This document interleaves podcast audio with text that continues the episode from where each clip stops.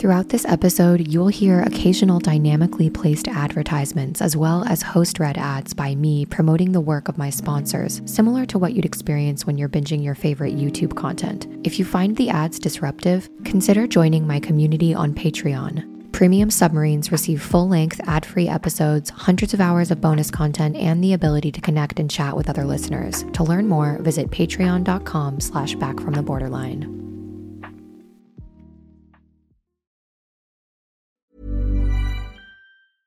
Ever catch yourself eating the same flavorless dinner three days in a row? Dreaming of something better? Well, HelloFresh is your guilt free dream come true, baby. It's me, Keke Palmer. Let's wake up those taste buds with hot, juicy pecan crusted chicken or garlic butter shrimp scampi. Mm. Hello Fresh. Stop dreaming of all the delicious possibilities and dig in at HelloFresh.com. Let's get this dinner party started. A lot can happen in three years, like a chatbot may be your new best friend. But what won't change? Needing health insurance. United Healthcare Tri Term Medical Plans, underwritten by Golden Rule Insurance Company, offer flexible, budget friendly coverage that lasts nearly three years in some states. Learn more at uh1.com. Hiring for your small business? If you're not looking for professionals on LinkedIn, you're looking in the wrong place. That's like looking for your car keys in a fish tank. LinkedIn helps you hire professionals you can't find anywhere else, even those who aren't actively searching for a new job but might be open to the perfect role. In a given month, over 70% of LinkedIn users don't even visit other leading job sites. So start looking in the right place. With LinkedIn, you can hire professionals like a professional. Post your free job on linkedin.com slash people today.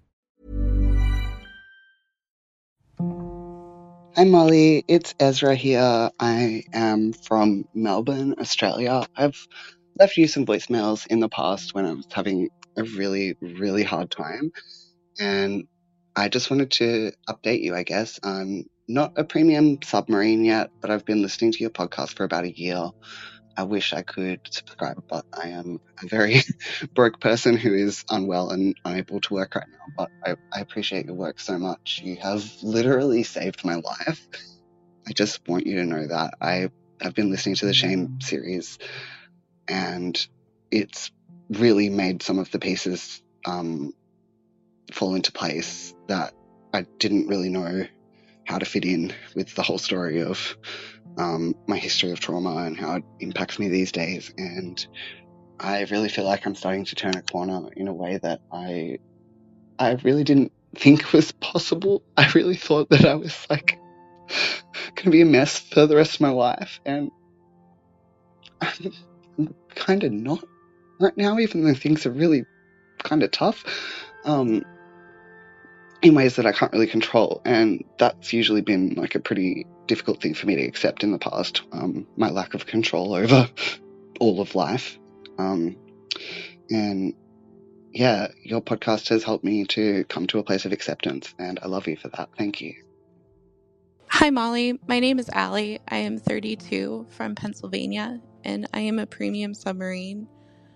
Um, I just finished listening to the Unmet Childhood Needs episode from your Shame series, and I just wanted to thank you.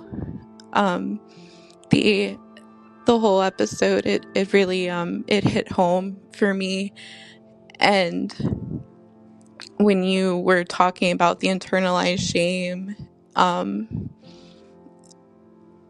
and masking, I it made me realize I I think I became shame a long time ago because I um I didn't realize but I've been masking for a big portion of my life until I was diagnosed a few years ago. And um I've been on a journey since then. And I uh I have a wonderful partner of 6 years and I don't want to ruin it and um I then I found your podcast and um yeah, this episode really really helped. Um so thank you so much. I love your podcast. Thank you. Hi Molly. My name's Chelsea. I'm 24. I'm calling from Nashville. I was listening to your seventh episode on toxic shame, and I resonated with everyone's voice notes at the beginning. Think a lot of what everyone said just combined in one way or another pretty much makes up my story. Um, being in and out of inpatient in the past year, being 24 and resonating with borderline tendencies and getting diagnosed and also feeling very undeserving of anything good. Um, hurting so much inside and not knowing if healing was in the cards. Um, as much as I've been working on it in therapy and all, um, I just feel really, really seen um, hearing these voice notes. So, um, thank you, everyone. And thank you so much, Molly, for the work you've put into this podcast, especially this series on toxic shame. That has taught me so much about myself and about the other people in my life, how much we're all hurting. The series has been incredibly healing. Understanding how deep things run in our families and in ourselves, I imagine, is going to be so helpful in this process that is getting through life more than we might realize right now. So, thank you. Hi, Molly.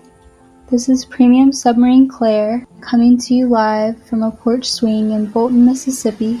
And I just wanted to come on to share a recent experience I had that you helped me through that I also think is a perfect metaphor for toxic shame.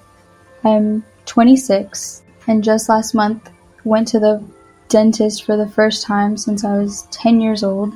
Had a mouthful of cavities, had to get a root canal. But I was so scared for so long to let anyone see those rotting parts of me.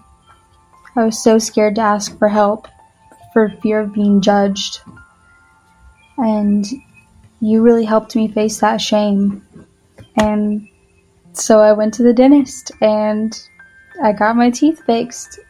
And I feel so proud of myself.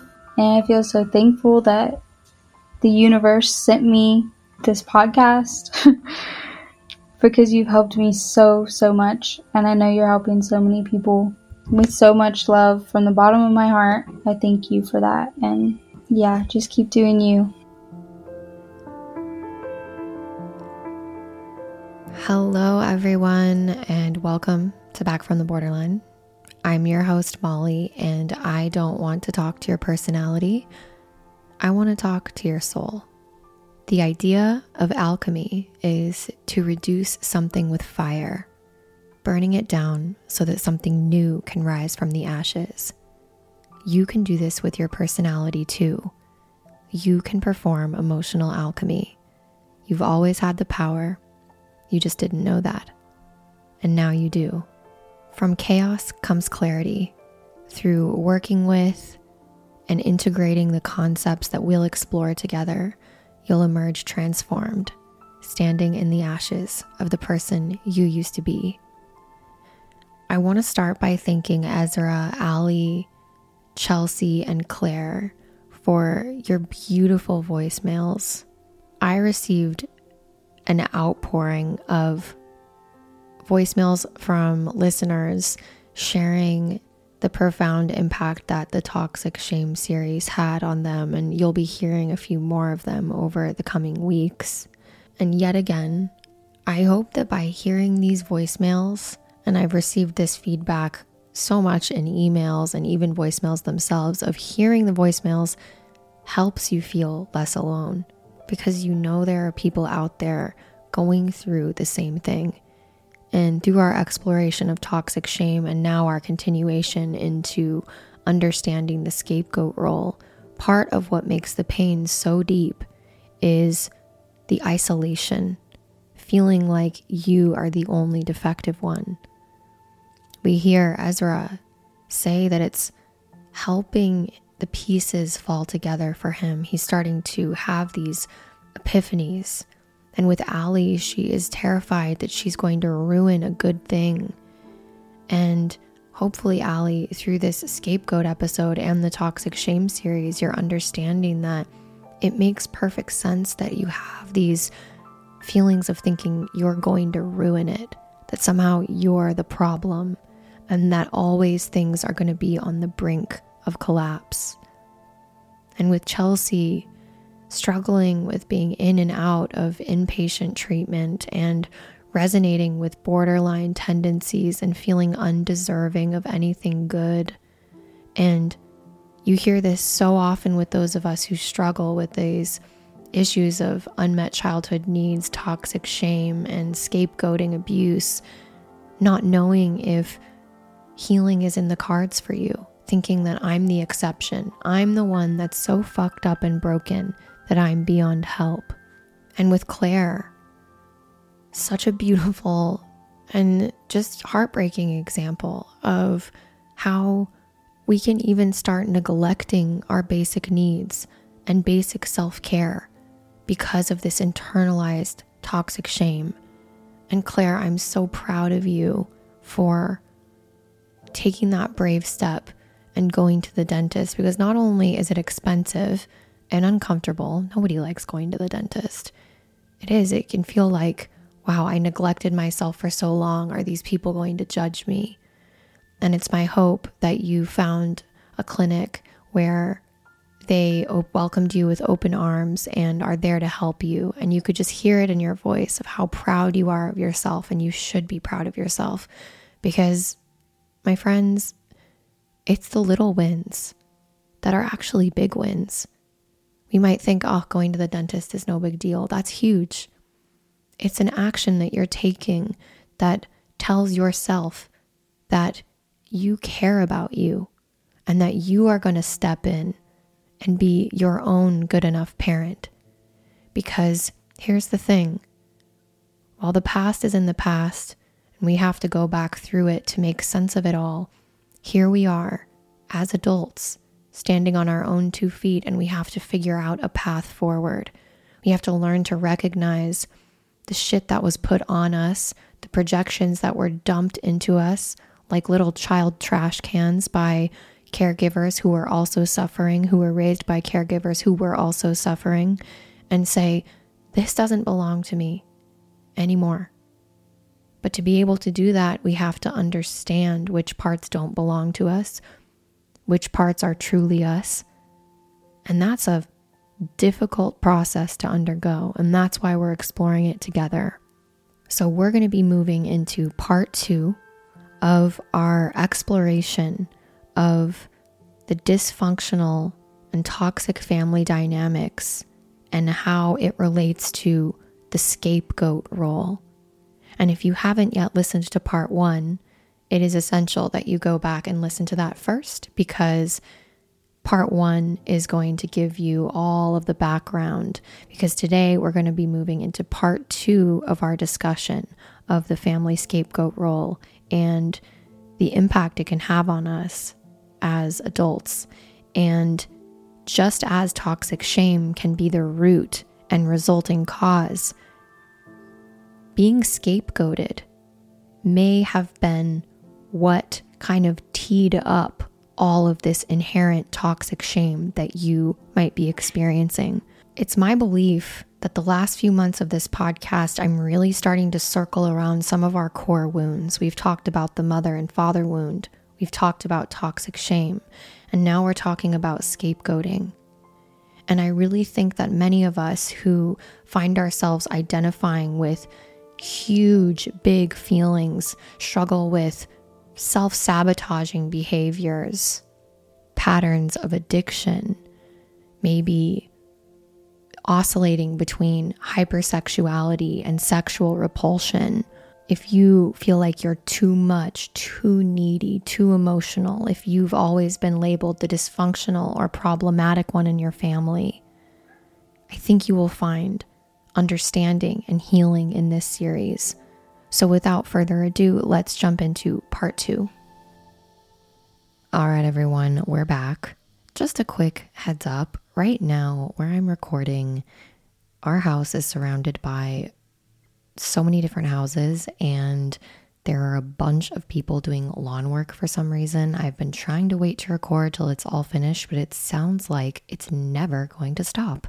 So if you hear the low whir of a lawnmower in the background, I apologize. Or if you hear the cicadas start to act up and be incredibly fucking loud, I also apologize for that. But the show must go on. I have some pretty good post production tools that I use to try to cut background noise. So you may hear nothing, but on the off chance that you do, I apologize. So we're back for part two of this exploration of the scapegoat role in dysfunctional family systems. In part one, we really laid some good groundwork. And now, what we're doing in part two is exploring this further. And we're just going to go through some different experiences that paint a picture of what scapegoating in a dysfunctional family system actually looks like so that you can start making some connection points to discover if this is something that you went through. So, in a similar way to narcissistic abuse, this type of abuse, this psycho emotional abuse that's involved with scapegoating in families, is not listed in the diagnostic criteria in the current DSM.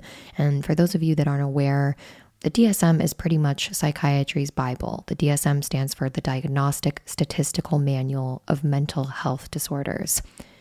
The idea of scapegoating abuse and the scapegoat family role and the debilitating symptoms that come from enduring this kind of abuse that's very sneaky, insidious abuse isn't even formally taught in therapeutic training or in practice. So that's why if you identify with this and you are currently in therapy, this is something that could be great to bring up to your therapeutic practitioner. Most therapists are really open minded, and this could really give some meat to your own therapy sessions. And if you don't happen to be in therapy because you either can't afford it, which is a very common thing, or you are preferring to take your own path and pursue self healing of these things, that's okay too. It's my hope that this episode can really help you just explore this a little bit deeper. And I encourage you, if you resonate with something, write it down a really good way to move through some of this material is if you hear something that I say that like sparks something in you, if you get a gut feeling, if something pulls within you that you say, hmm, something's there, pause the podcast and jot down what comes up for you because these are really good inroads to your own path towards healing. Don't ignore them. Part of what this recovery process looks like for us is reconnecting with your gut instinct, reconnecting with your own voice, with your own feelings, because part of being in the scapegoat role for so long is having what you know to be true and things that you know to be wrong to be pushed out of you, to be psychologically manipulated out of you. And so, this is a process by which you can reconnect to that inner wisdom inside of you because it's still there. It's just a sense that you've lost touch with and you can reconnect with it. What will happen next is I'm going to ask you a series of questions, and I want you to answer in your mind yes or no to these things. And if you find yourself hard relating to a lot of these things and answering yes in your own inner narrative as you listen along, it is highly likely that you endured the psycho emotional abuse of being placed in the scapegoat role in your dysfunctional family system. It's incredibly common for individuals who have been scapegoated to be misdiagnosed with what we call mental health conditions or disorders like BPD or histrionic personality disorder, one of the most, in my opinion, sexist, awful trash can diagnoses in existence um, even dissociative identity disorder, anxiety disorder, major depression, or even now what's coming up more and more as CPTSD or complex post traumatic stress disorder. We are in a time where mental health and the way we view disorder labels is changing massively. Just as recently as 2022, we're living this history right now, we're witnessing it happen the World Health Organization added CPTSD as a billable and insurable diagnosis internationally, and it is now included in the ICD 11. The ICD is all the rest of the world's version of the DSM. So, DSM, ICD, they're both manuals used to diagnose and treat health and mental disorders. Interestingly, CPTSD has still not been included in the DSM 5. So, this is where you really start to see how political and weird and just not grounded in a lot of science and how there's so much infighting in psychiatry. And this is why I have just kind of released the need to cling to any of these labels because right now we are witnessing psychiatry fighting about all of it. They want to throw out the BPD diagnosis entirely, they want to clump it in with CPTSD, and on and on and on and on. So, what we can do, all the rest of us who are just trying to heal and recover, let's just get to the root of it. Let's just stop seeing ourselves as disordered and dysfunctional and maybe just start saying, okay, we want to look at what happened to us, go back in the past as much as it can assist us, pick out what we can use from that, and then start to alchemize and transmute these things and find our voice now, reconnect with our true selves. So it's my hope that by listing out these things that if you hear yourself in them, this can be the beginning of your healing process. This might also be incredibly validating for you because if you've been labeled with some complex mental health disorder or a list of many disorders and you've felt like the identified patient in your family for a very long time and you may be awakened to the fact that you may have been unconsciously or consciously scapegoated you could feel very validated by this, but also be prepared for it to be difficult. Really, really painful feelings might come up as you start understanding this. So just be patient with yourself and give yourself a lot of grace as we move through these questions together. It's also important to note that even though in these questions we might refer to parents or caregivers, you can also be scapegoated by other people like siblings, peers, or society at large. You can be scapegoated in work environments. So just keep that in mind. But for now, it's primarily going to be focused the questions around the family system. Our first set of questions is going to surround your childhood experience. So I just want you to take a deep breath in through your nose and out through your mouth and really try to reconnect with that childhood version of you. Maybe even if you're in a place where you can pull up a picture of yourself as a child and really gaze into that for a minute, pause the podcast, and then begin listening again, that could even be more profoundly impactful for how you will kind of reconnect with that inner child as we go through these questions. It's not necessary or required, but it's just an idea.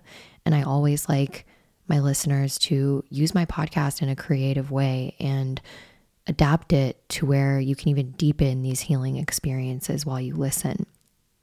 So, thinking about your childhood experience, the answer to these questions is going to be a yes or no. Go with whatever your immediate gut reaction is. If you hear immediately yes in your mind, don't question it. Just move on to the next question. Do you believe that in your childhood you weren't truly well cared for and nurtured within your family? Yes or no?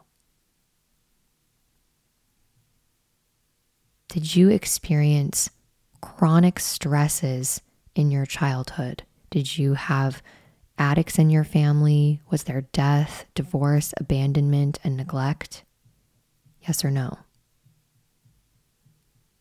Do you feel like your parental figures neglected and abused you as a child?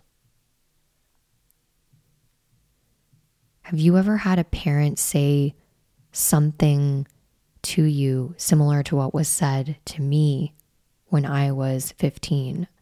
The vibe of the comment like this would be life would just be so much easier if you weren't around, or you are the cause of all the drama in our family. If you would just change, then everything would be better. Did you ever fantasize about wanting to run away from home or feel like you didn't belong in your home, that you just wanted to escape? Did you experience gaslighting in your home growing up? Did you have your intuitive nudges, your feelings, your sense of right or wrong regularly denied or completely shoved off or even attacked by the people who held the position of power in your home, which was your parents? Did you feel like you would drift off into fantasies and maybe some magical thinking, wishing that someone would rescue you and maybe your real parents would come and rescue you and take you away.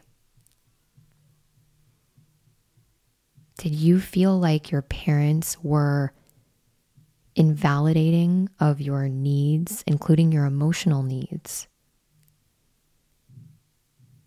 Did you feel like your parents singled you out and maybe treated you very differently than siblings or the other people in your family?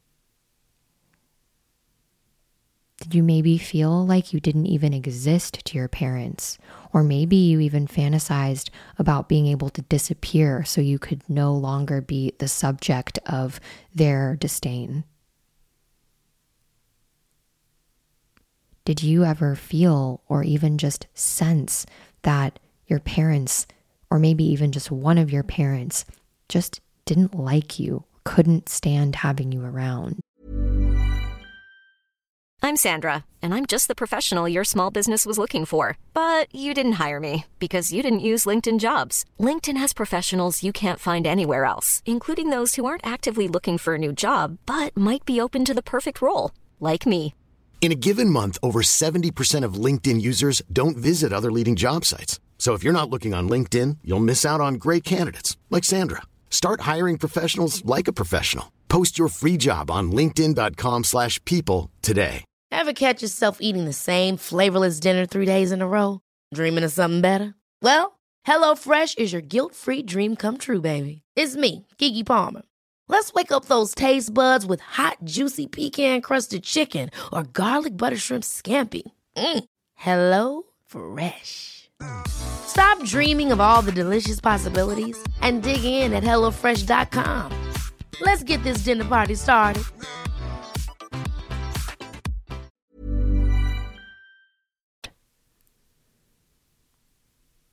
Did you feel as a child this sense of being bad or toxically shamed, like you just weren't good enough and couldn't measure up? Did maybe your parents, or maybe even just one of your parents, ever actively tell you that you were bad or too much or that something was deeply wrong with you? Did one or more of your parents ever say, if only you could be like dot, dot, dot? Maybe one of your siblings, or if only you would do XYZ, insinuating that if you changed to be different than you truly were, then you might be deserving of their love. Was there an atmosphere in your home where you felt like you had to tiptoe around the explosive emotions of one or more of your parents? Maybe you felt like you had to walk around very carefully and change who you truly were, diminish the the boisterous and sensitive and creative, beautiful child that you were so that you could be more palatable to your parents. Maybe one of them was authoritarian and explosive, or maybe you had to tiptoe around a very depressed parent and you felt like you couldn't be happy and creative because they were depressed and you needed to tone down who you were so that you didn't upset them. Were you regularly bullied in places like church or schools or regular groups that you engaged with as a child. Here's another interesting one. Maybe in hearing your own parents talk about their childhood, maybe one particular parent, you got the sense that they were scapegoated in their family and maybe they were isolated as the bad child. I know that that was absolutely the case in my own family. My dad was identified as the bad kid. And even though his brothers and sisters faced the incredibly abusive wrath of my alcoholic grandfather, who physically, violently physically abused his children, my dad was singled out as absolutely the scapegoat and the worst one and received the worst amount of treatment to the point where his older sister had to actively save his life a couple of times.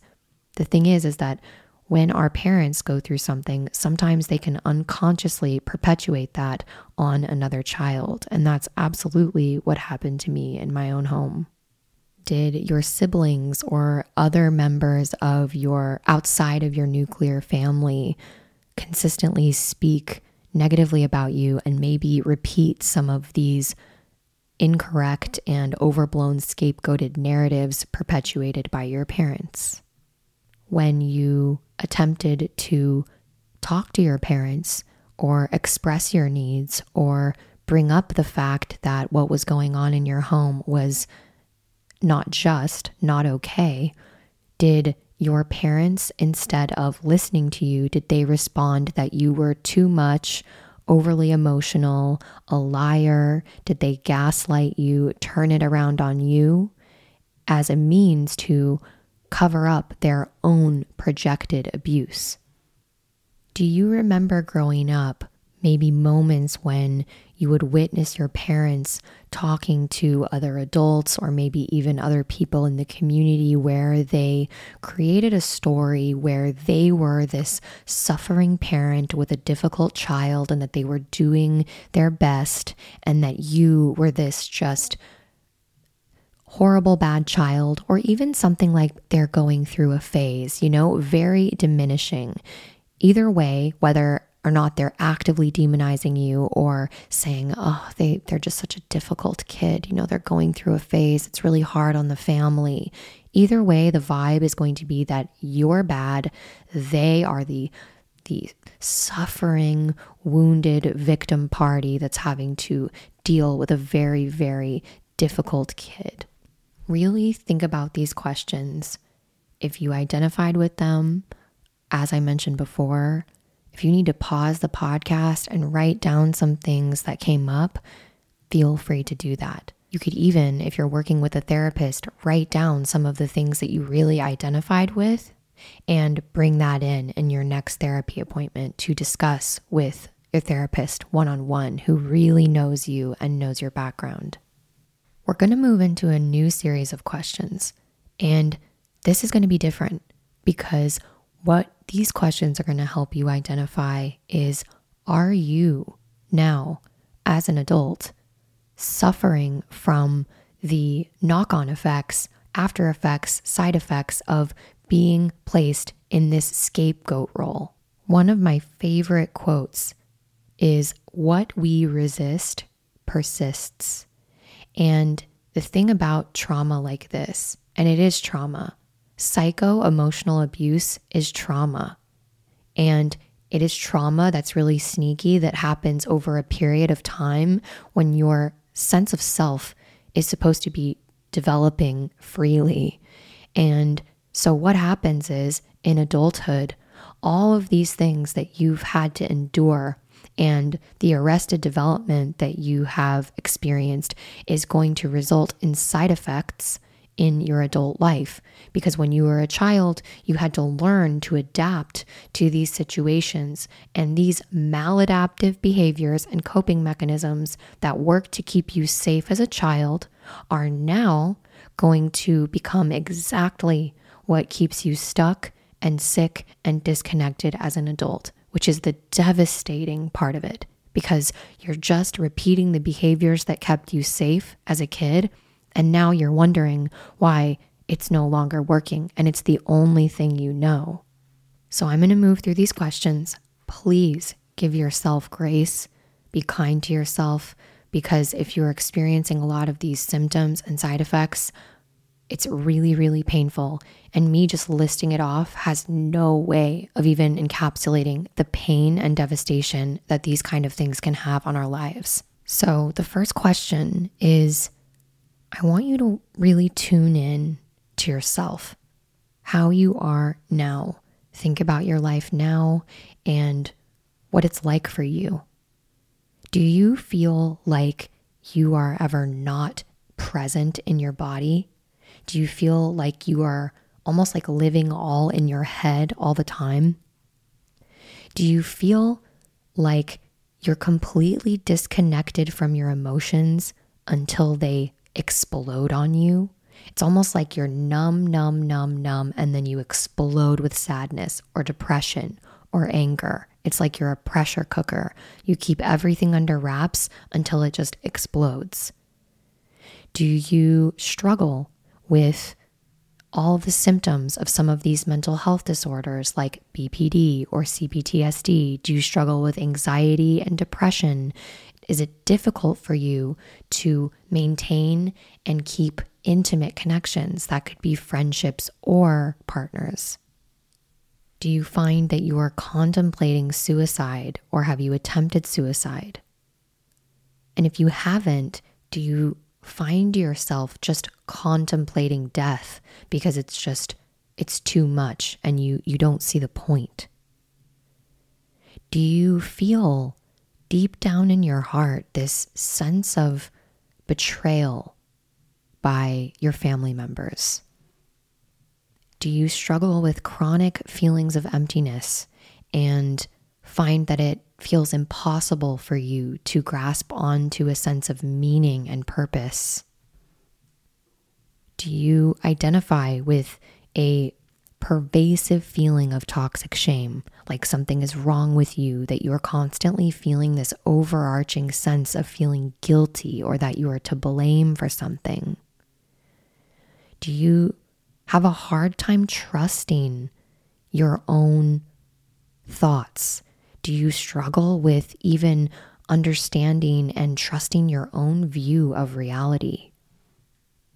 Do you sense that even with groups of people, you almost look at other people who are just joining into groups and feeling included and just melding into the group and feeling like it's very alien to you? Maybe with groups, you sense this feeling of being an outcast, that you're somehow different, like an alien or like the group is somehow looking at you. It can also make you feel quite paranoid.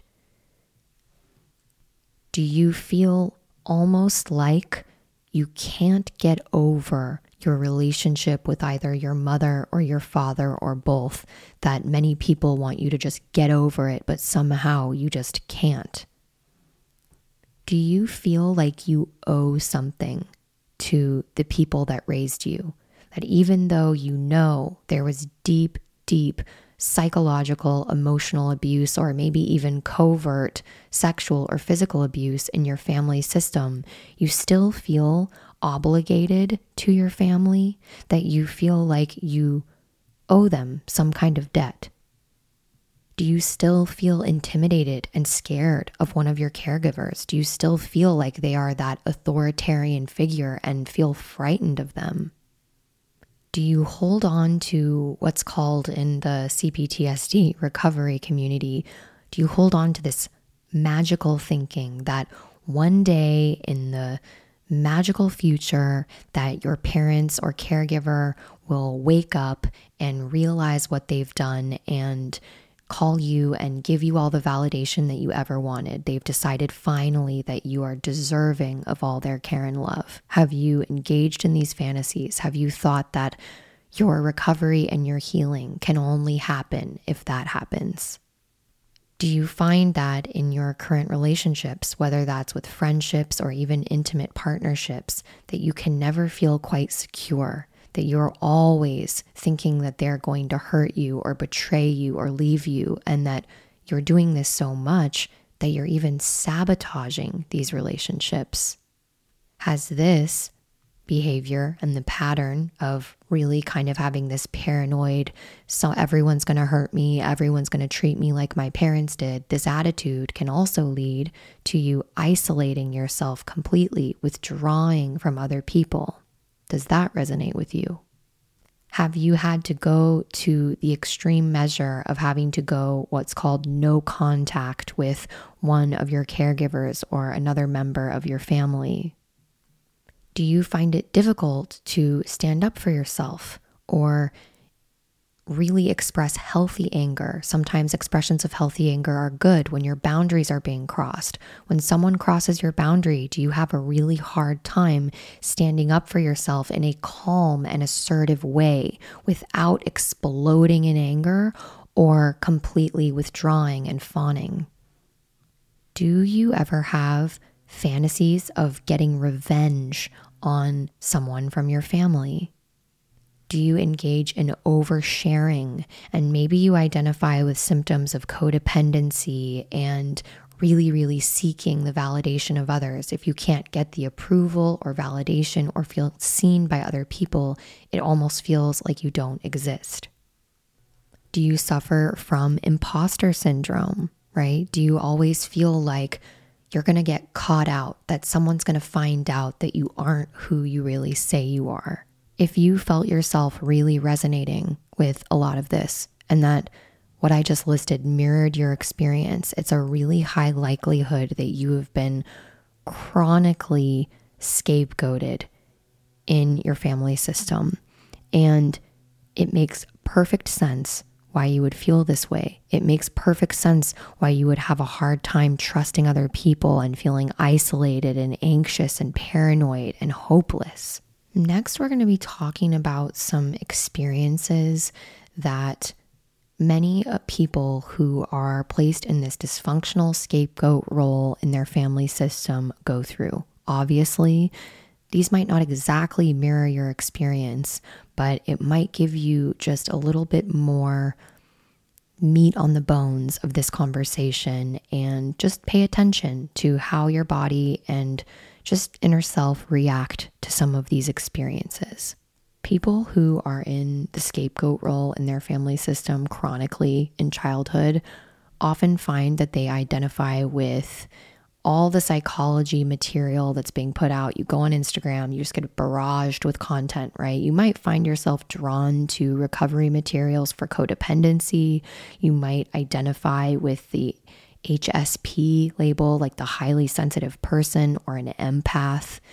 Also, you might identify with people pleasing behaviors and have a really difficult time setting boundaries. So, you might find yourself drawn to this content of how do I set boundaries with people? Because you feel like you are constantly being disrespected and violated, but you don't know why it keeps happening. And this is very, very common to individuals who have been chronically scapegoated. The scapegoat family members are often told over and over and over again in childhood that they are not loving, that they are disrespectful, too much, dramatic, crazy, you know, selfish, and they're just chronically, chronically shamed. And this is usually done by the parent that is the main scapegoater, the controller of the power in the family. And doing this to you was an attempt to shove you down. When you uh, tried to express your genuine feelings, you were met with these attacks. And because of that, you learned at a very young age that you needed to be really, really careful about revealing your true feelings and expressing your feelings in the authentic way that they just come out of you. And so when you have to repress these feelings and shove them down, your natural way of responding, this means when we shove feelings down, it's very, very common for what to be next to happen is for addictive behaviors to start happening. Like in episode one, when I talked to you about how I started quote unquote acting out, you see teenagers start getting mixed up in drugs and alcohol or shoplifting like me or becoming hypersexual. It's because there's no way to put these huge feelings back in the box. We can't express them in an authentic way, so they have to find outlets in other shadowy ways. Now, Maybe you would say, I didn't do any of that. I didn't act out. Maybe you struggled with chronic illness. For me, this also happened. I had chronic strep throat as a child, chronically got sick. I was on antibiotics so often as a kid. I regularly experienced hives and really, really reactive skin. And I notice now as an adult, now that I've done all of my trauma work, I'm in my healing process, I don't struggle with that as much anymore. We don't understand much about this yet, but it's only just in the last 10, 15 years that mental health and holistic health practitioners are starting to understand that our emotions, these psychosomatic reactions, repressed emotions, can manifest as dis-ease or autoimmune disorders. Another common experience of scapegoated children is that if you are even an adult now, it almost feels like it's all on you. If you have a good or bad relationship with your parents, it's up to you. You need to get in line. You need to change in order to make a good relationship with them. There's no changing on their end. Everything is your fault. If you were scapegoated, you also may have had your parents talk to other family members or other members of the community, and it almost feels like everybody knows that you are the mentally ill, crazy, bad kid. It's like a propaganda campaign has been made, and there's no way that you can escape this narrative that your parents have created about you. Maybe you even tried to seek help and engage maybe your other, what you thought was the safer parent. You tried to get their help.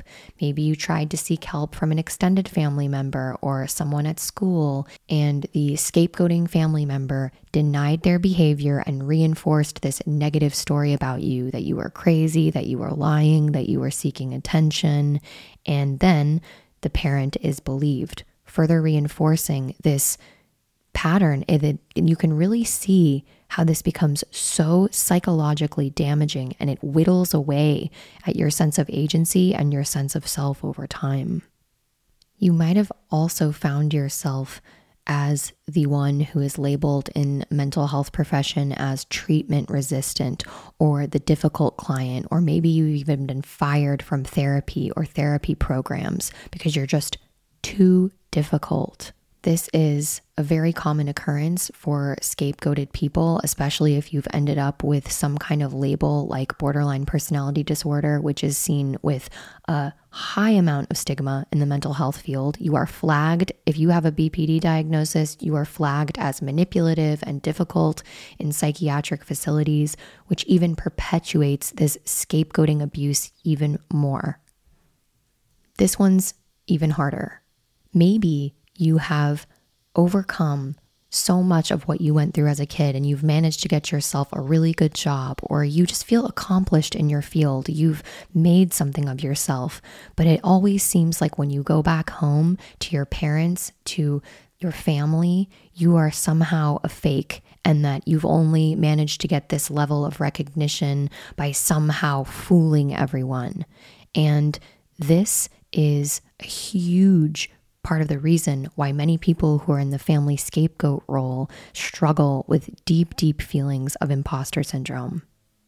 You may have also felt like you needed to cut off members of your family, which may have resulted in your parents or caregivers telling other extended members of the family again how bad and horrible you are without knowing how difficult this decision was for you to make. And this again just continues that perpetual cycle of you being the bad one, you being the difficult one, and you being the black sheep, the outcast, the scapegoated one. And it allows the dysfunctional family system to continue on.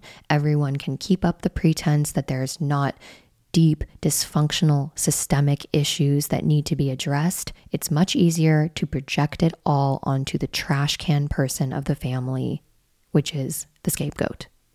If you endured this psycho emotional abuse of inhabiting the scapegoat role in your dysfunctional family system, you might experience grief, particularly something called disenfranchised grief.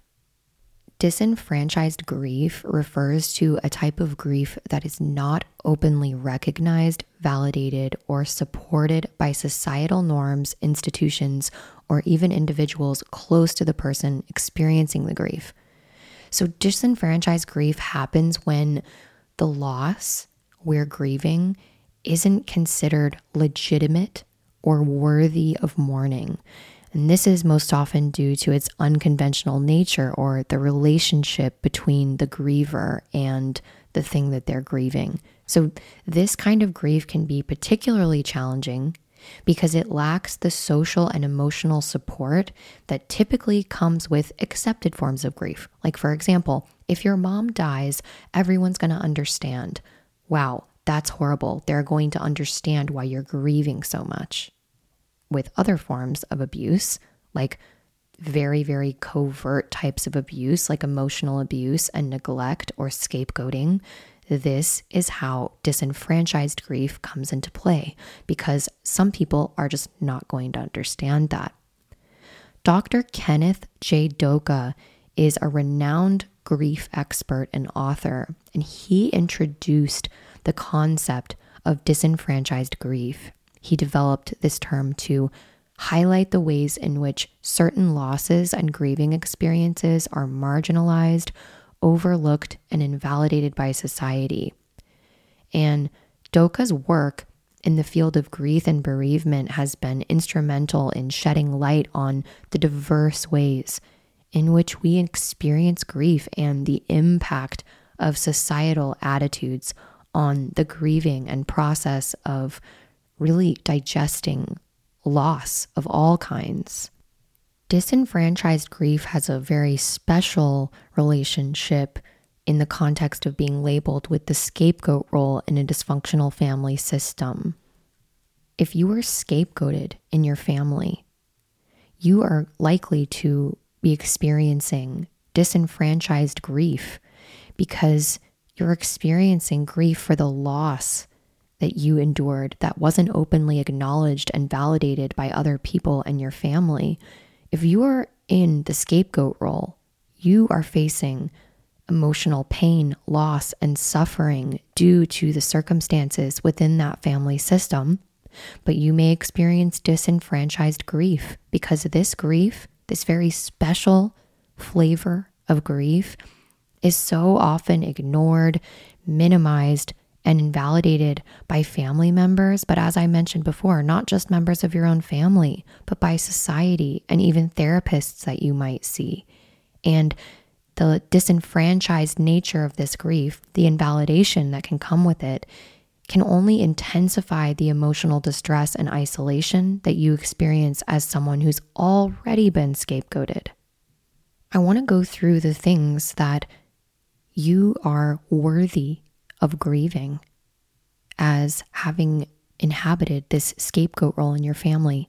And hearing me say this, this might be the very first time that you have felt validated in feeling these losses. And as I go through them, I want you to know your pain is real. These things that you lost are worthy of grieving. These things that you lost were your birthright that you didn't have access to. So, here are some of the ways that disenfranchised grief might manifest in the context of this scapegoat role. First, it's the loss of family connection that you will feel that grief for.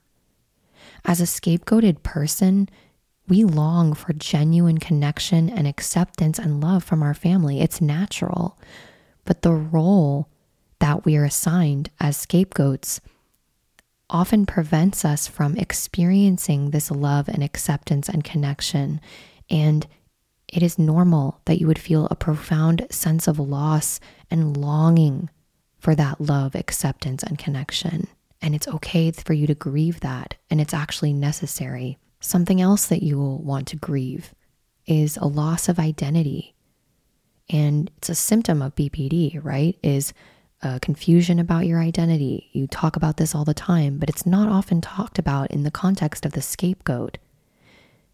You have had to deal with so much negative behavior, so many different narratives and stories being told about you, projected traits that have been projected onto you by your parents that didn't reflect who you truly were.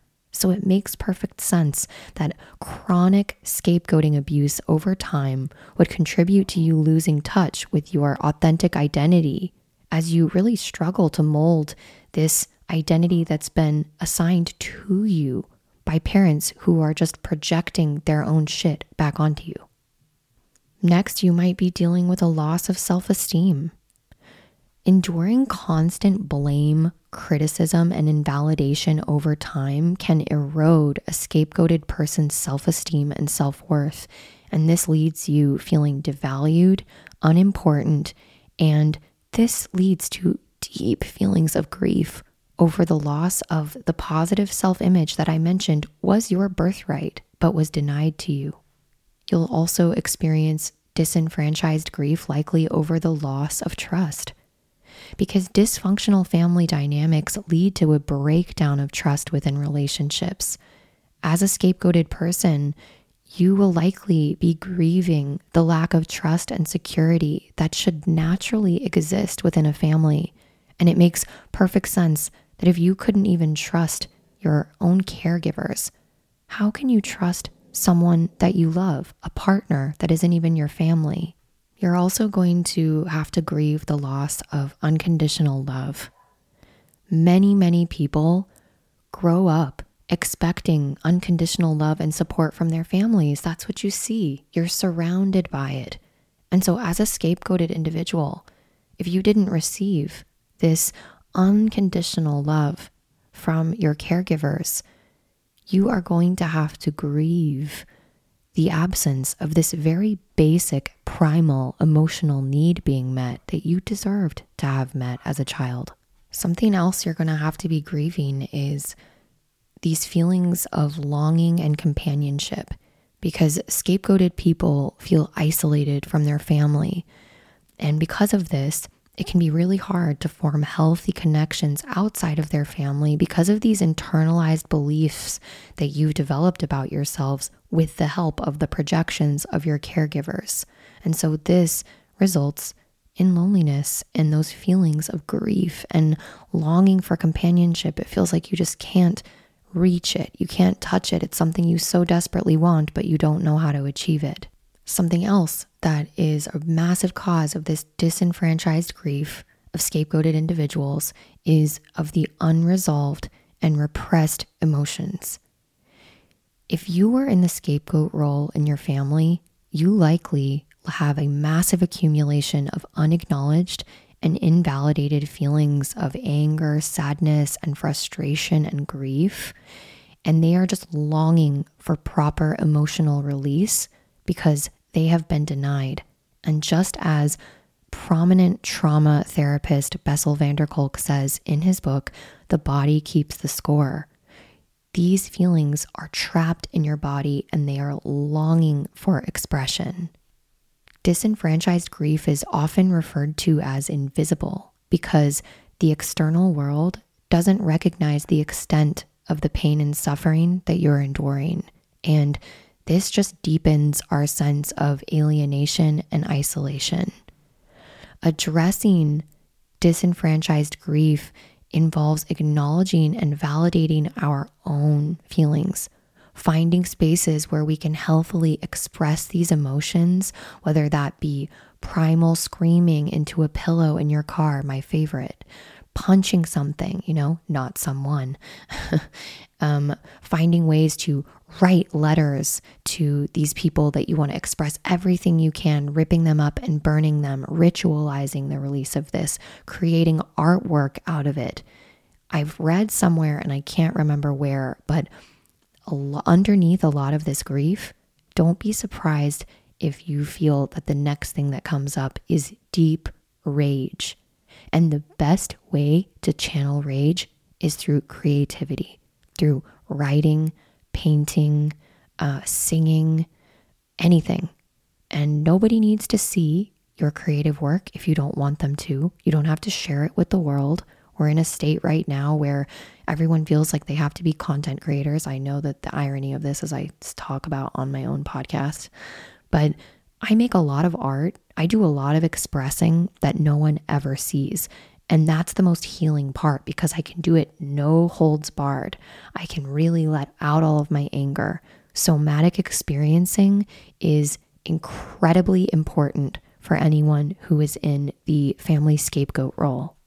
I have found deep healing in the work of Peter Levine. He is a renowned trauma expert and the creator of somatic experiencing. If you're interested in looking into his work, I highly recommend reading the book Waking the Tiger Healing Trauma by Peter Levine. You can find a qualified somatic experiencing practitioner, the real deal, by going to traumahealing.org. This is the official Somatic Experiencing International website, and you can find a therapist. You can even reach out to them from their contact page if you want to find someone that might be willing to work with you on a sliding scale. Reach out. Somatic experiencing has been the most life changing thing that I have ever gone through.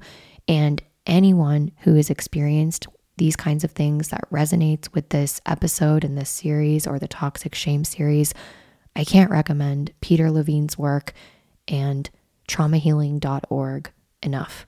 The disenfranchised grief that you are enduring from being in this scapegoat role, it's really common for those of us who went through this to feel really numb and dissociated from our feelings. It's also really common for individuals who have fallen into the family scapegoat role to find themselves in these like narc abuse subreddits and the thing is, for a while, these kind of subreddit communities, similar to BPD subreddits, they can be very validating. You can finally find this validation that you've been longing for. But the problem is, is with these communities, you'll find often that the majority of people, I'm not being black and white here, but the majority of people are really just stuck in their anger and they almost want to project all of their issues onto their quote unquote narc abuser and you're not really getting into these deep healing conversations about loss and grief and really diving into the actual experience of being scapegoated. This is why I don't find these online communities to be very helpful. It can just be a projection fest.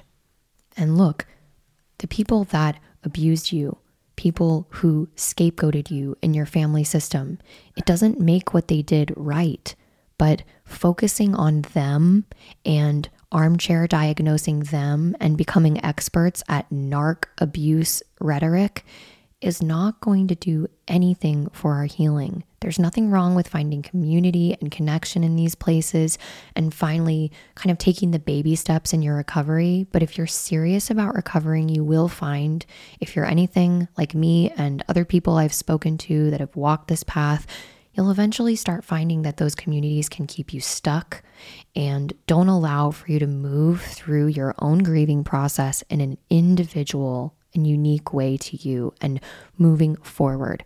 Moving forward does not necessarily mean condoning the actions.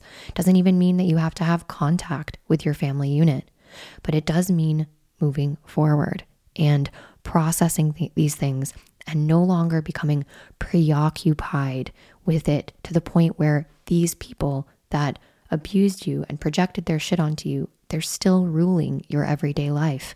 There are many people that have gone no contact with their family, but still are being unconsciously ruled by that abuse because they can't stop focusing on it in a way where they're active in these narcissistic abuse communities and they're becoming completely identified with it. It stops you from being able to move on. When we experience such serious injustice as children over time and then move on, if you're anything like me as well, that experienced really just cultural and systemic injustice where you experienced multiple instances of being objectified, groomed, and abused. Um, as was my experience, and then sexually harassed and objectified in places of work. And when I tried to break into the music industry, it's almost like I could not escape it. It's so normal for you to feel deep anger about these injustices. It is so, so normal. And it also shows that you are a caring, loving person that wants to fight for what's right. But anger is powerful. And it is so, so easy for us to get stuck in these feelings. And it's important for us to find a pathway through that anger. And many of us who inhabited this scapegoat role, it can feel even as adults like there's no way out. There's no way of resolving things or ending this mistreatment that you might still be receiving from your family. And this is when I want you to think about another concept called the double bind. Double bind is another and more academic way of putting damned if you do, damned if you don't. If you're scapegoated, it can really feel like it fucking sucks if you still remain in contact with your family, and it fucking sucks if you go no contact. It is the most painful feeling ever. This whole thing is really complicated and it is just deeply painful because it's very, very likely that people in your family and your extended family will not understand why you've chosen to go no contact. This also results often in a loss of community and connections that you have. Maybe your parent or caregiver, it will feel like you they're making an ultimatum and getting other people on their side, which means that you're losing other people that you love. And the really painful part, it's that disenfranchised grief that comes with this you're not being recognized as grieving something, you're actually being looked at as the cause of all the problems yet again. You're being blamed and judged and attacked for making this decision. Like, really, your family loves you. Do you really have to do this to your family? This kind of thing. You're not being acknowledged at all of how hard this is for you and that you are trying to heal.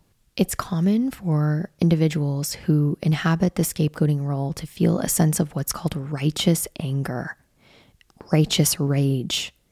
It's because the people that we're supposed to love and care for you the most is not acknowledging their harmful and sometimes abusive acts towards you will outright deny them, refuse to apologize for them. And this is what really leads to that sense of deep fucking anger that is so hard for anyone else who has not been in this exact experience to understand. This is all made worse by the fact that even when you try to explain this, this feeling of disenfranchised grief that you're experiencing, when you try to tell someone about why you feel like you were the scapegoat, it is so common for it to be even difficult to describe to someone because of its insidious and covert nature. So it's super common for anyone who inhabited this scapegoat role and other types of survivors of abuse to experience what we discussed in our last series, which is this toxic shame but toxic shame that is completely unconscious. So it means that instead of even knowing what's going on, knowing that you are scapegoated, you just are walking around feeling like your life and you are a hot fucking mess, that you are broken, defective, unworthy of love. You don't deserve comfort. You don't deserve respect, consideration. And so, therefore, you further isolate yourself and confirm to yourself that the world is a bad place full of bad people. This is the devastating result of toxic shame and inhabiting the scapegoat role in a dysfunctional family system. So, everyone, that's it for the free portion of Back from the Borderline. Out of all the things you could spend your time on, out of the zillions of content options available, you chose to be here with me. But more importantly, you chose to show up for you.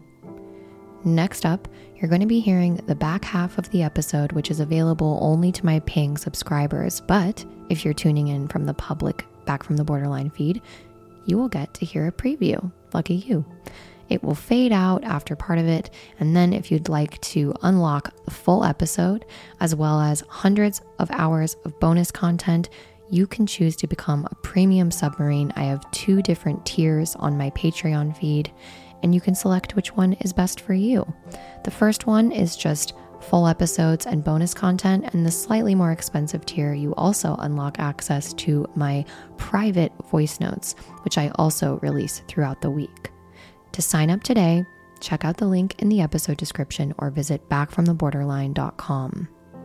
On the next episode, we're going to be talking about the different stages of grief as it relates to recovering from scapegoating abuse.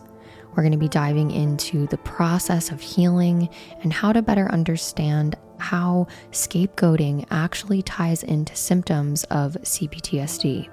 So, if you're interested in that, make sure that you come back next week. If you're not already following the podcast, follow back from the borderline on your favorite podcast app to make sure you are alerted every time I drop a new episode. So, without further ado, let's jump straight in to the premium portion of the podcast.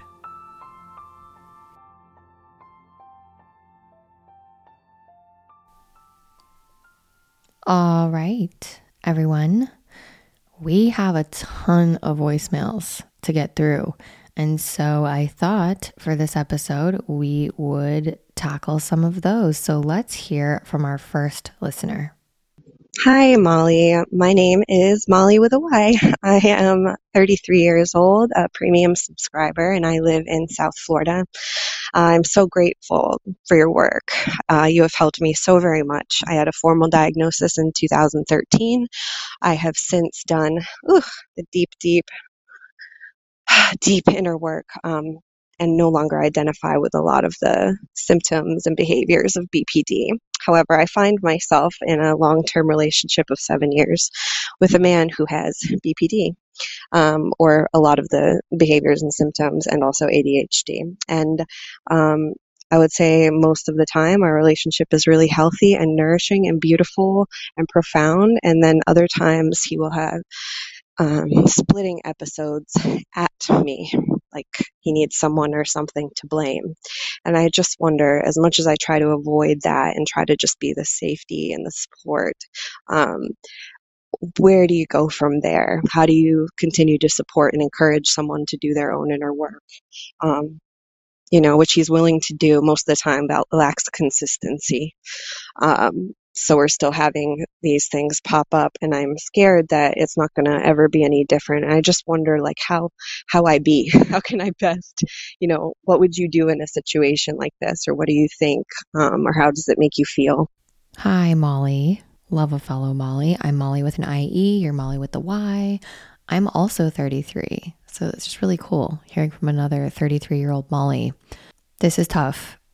You've been with this person for a really long time and it's likely that the two of you have probably trauma bonded pretty good. And you were probably both together when both of you were in your most unhealed space. And it gets really tricky when one partner in a relationship, which it's inevitable, people heal and have their rock bottom moments and their aha moments at different times. And since you're calling into my podcast, I'm giving you big sister advice for you. I'm approaching this from the perspective of, you know, speaking to you and not to your partner. I might give him very different advice if I heard his side of the story and where he's at with things. But from what you've shared with me, it sounds like there's a lot of high highs and then there's a lot of low lows. And you will have to decide whether or not this relationship is going to be something that you could endure long term. If things stayed exactly the same as they were now, is this what you want for your entire life? You have to ask yourself that. And I'm asking that to you now. If things stayed the same, would you be happy with things exactly as they are? What comes up for you when I say that? If not, you know, for me personally, I don't think I could be okay long term with someone who is still actively losing their shit, splitting on me, and like you said, ha- having episodes at you, right? Because I'm in a relationship now, me and Zaz, things are not perfect. We get into arguments sometimes, but he is not splitting at me, right? We kind of may, we might both lose our cool, but then we can very quickly come back to center and talk things together as a partnership. And I'm by no means holding Zaz and I up as like the perfect relationship on any kind of pedestal because everybody's different. But I just know that it's really, really hard to heal when you are trauma bonded with someone and when you might be just kind of sticking around and repeating negative patterns. And this is going to really come down to what you're willing to put up with. And you said that he's lacking consistency, right? He wants to work on his stuff. But if you're shouldering the burden and you feel like you're doing all of your inner work and he is just sort of phoning it in, that imbalance is going to end up really probably creating a lot of resentment for you. I know it would for me. And you're going to have to make a decision whether or not you want to be around with the relationship going like it is. Because here's the sad reality some people never change. Some people never get to the point where they're willing to do the inner work to really, really own up to their shit and face this stuff. And I don't know what kind of conversations you've had with your partner, whether you've sat him down and said, like, if this doesn't change, then I don't know if I can do this long term. I don't know what kind of conversations you've had, but you have to decide what you are willing to put up with, what you're not willing to put up with, and probably overcome a fear of being alone if he can't give that to you. And I really understand that because I came out of a long term relationship and then, which was then a failed marriage, and my entire life blew up when I was in my late 20s. And it's never too late to walk away from something that's not working and try to find your own footing. And sometimes endings don't have to be forever. Maybe some space is required to where he can focus on himself. But what I'm hearing in your voice is that I'm hearing the vibe of like, you don't want to deal with it if it's like this. And so I guess I want to know what kind of conversations you've had with him about that. Have you laid out those boundaries? Have you spoken to your therapist about this relationship and what it might look like of having a conversation with him, of really telling him, you know, I I can't put up with these instances of being split at because you don't deserve that, you know? A healthy adult relationship people do not lose their shit on each other like that. And so many of us put up with such childish, hurtful behavior from partners when we don't have to. And you, Molly, might be a long term listener of the podcast and know that Zaz had to give me an ultimatum, right? I was doing this, I was acting out out of my trauma, and he had to give me that if this doesn't change, like I have to prioritize myself. I can't feel safe in this relationship of sharing my needs and my wants if it's all about the Molly trauma show. And that was hard. I did not take it well to begin with, but it is part of the catalyst of what encouraged me to seek out therapy and then eventually start this podcast. You probably already know this because you've embarked on your own journey of self discovery and healing, but your partner's splitting behavior is likely indicative of deep, unresolved inner conflicts and emotional struggles within himself. And these kind of splits, right? This tendency to love you one minute and then you're the problem the next minute, this represents a disintegration of his psyche where different aspects of himself are at odds with one another. And this inner conflict is what's manifesting in his external behavior which is causing these really extreme highs and lows that you've described. Healthy relationships are actually what many traumatized people see as quite boring because boring to us is actually just safety and predictability. And I've had to really get over that. There's no more extreme highs and lows and crazy passions now because I found myself finally in a safe. All right, everyone. You know what that means. That is it for the free version of Back from the Borderline. The full version of this episode includes the last of my advice to Paige. We talk a lot more about how to stop seeking out these up and down trauma bonded relationships. And then I provide her just with a little bit more advice about how I think she can move forward. And then we take another voicemail from a listener named Paige who is struggling with setting boundaries with herself with keeping her word to herself as she recovers from addiction. And we really talk about how we can use parts work from family systems therapy, as well as the work of John Bradshaw of healing the wounded inner child. And how we can approach that in learning how to honor our word, become our own good enough inner parent. And I go into detail in that. So, if you'd like to unlock the full version of this episode, as well as hundreds of hours of bonus content, you can go to backfromtheborderline.com or click the link in the episode description to become a premium submarine today. Not only do my premium submarines get tons of additional premium content each month, the support of my subscribers allows me to focus on podcasting full time and invest more in research and production quality to keep this podcast going for you. Next week, we will be diving into the final episode of our Scapegoat series, so I'll look forward to delivering that to you next week. But for now, if you're not going to become a premium submarine, you can support my work by rating the podcast, writing a review, or sharing this episode with somebody that you care about. Never forget, you haven't met all of you yet. Within your weakness, your inner chaos and disorder lies your greatest strength.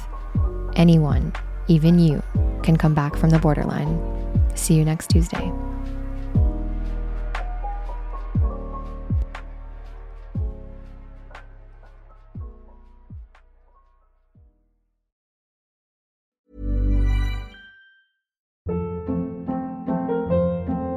Hold up. What was that? Boring. No flavor. That was as bad as those leftovers you ate all week. Keke Palmer here, and it's time to say hello to something fresh and guilt-free. Hello Fresh. Jazz up dinner with pecan-crusted chicken or garlic butter shrimp scampi. Now that's music to my mouth. Hello Fresh. Let's get this dinner party started. Discover all the delicious possibilities at hellofresh.com.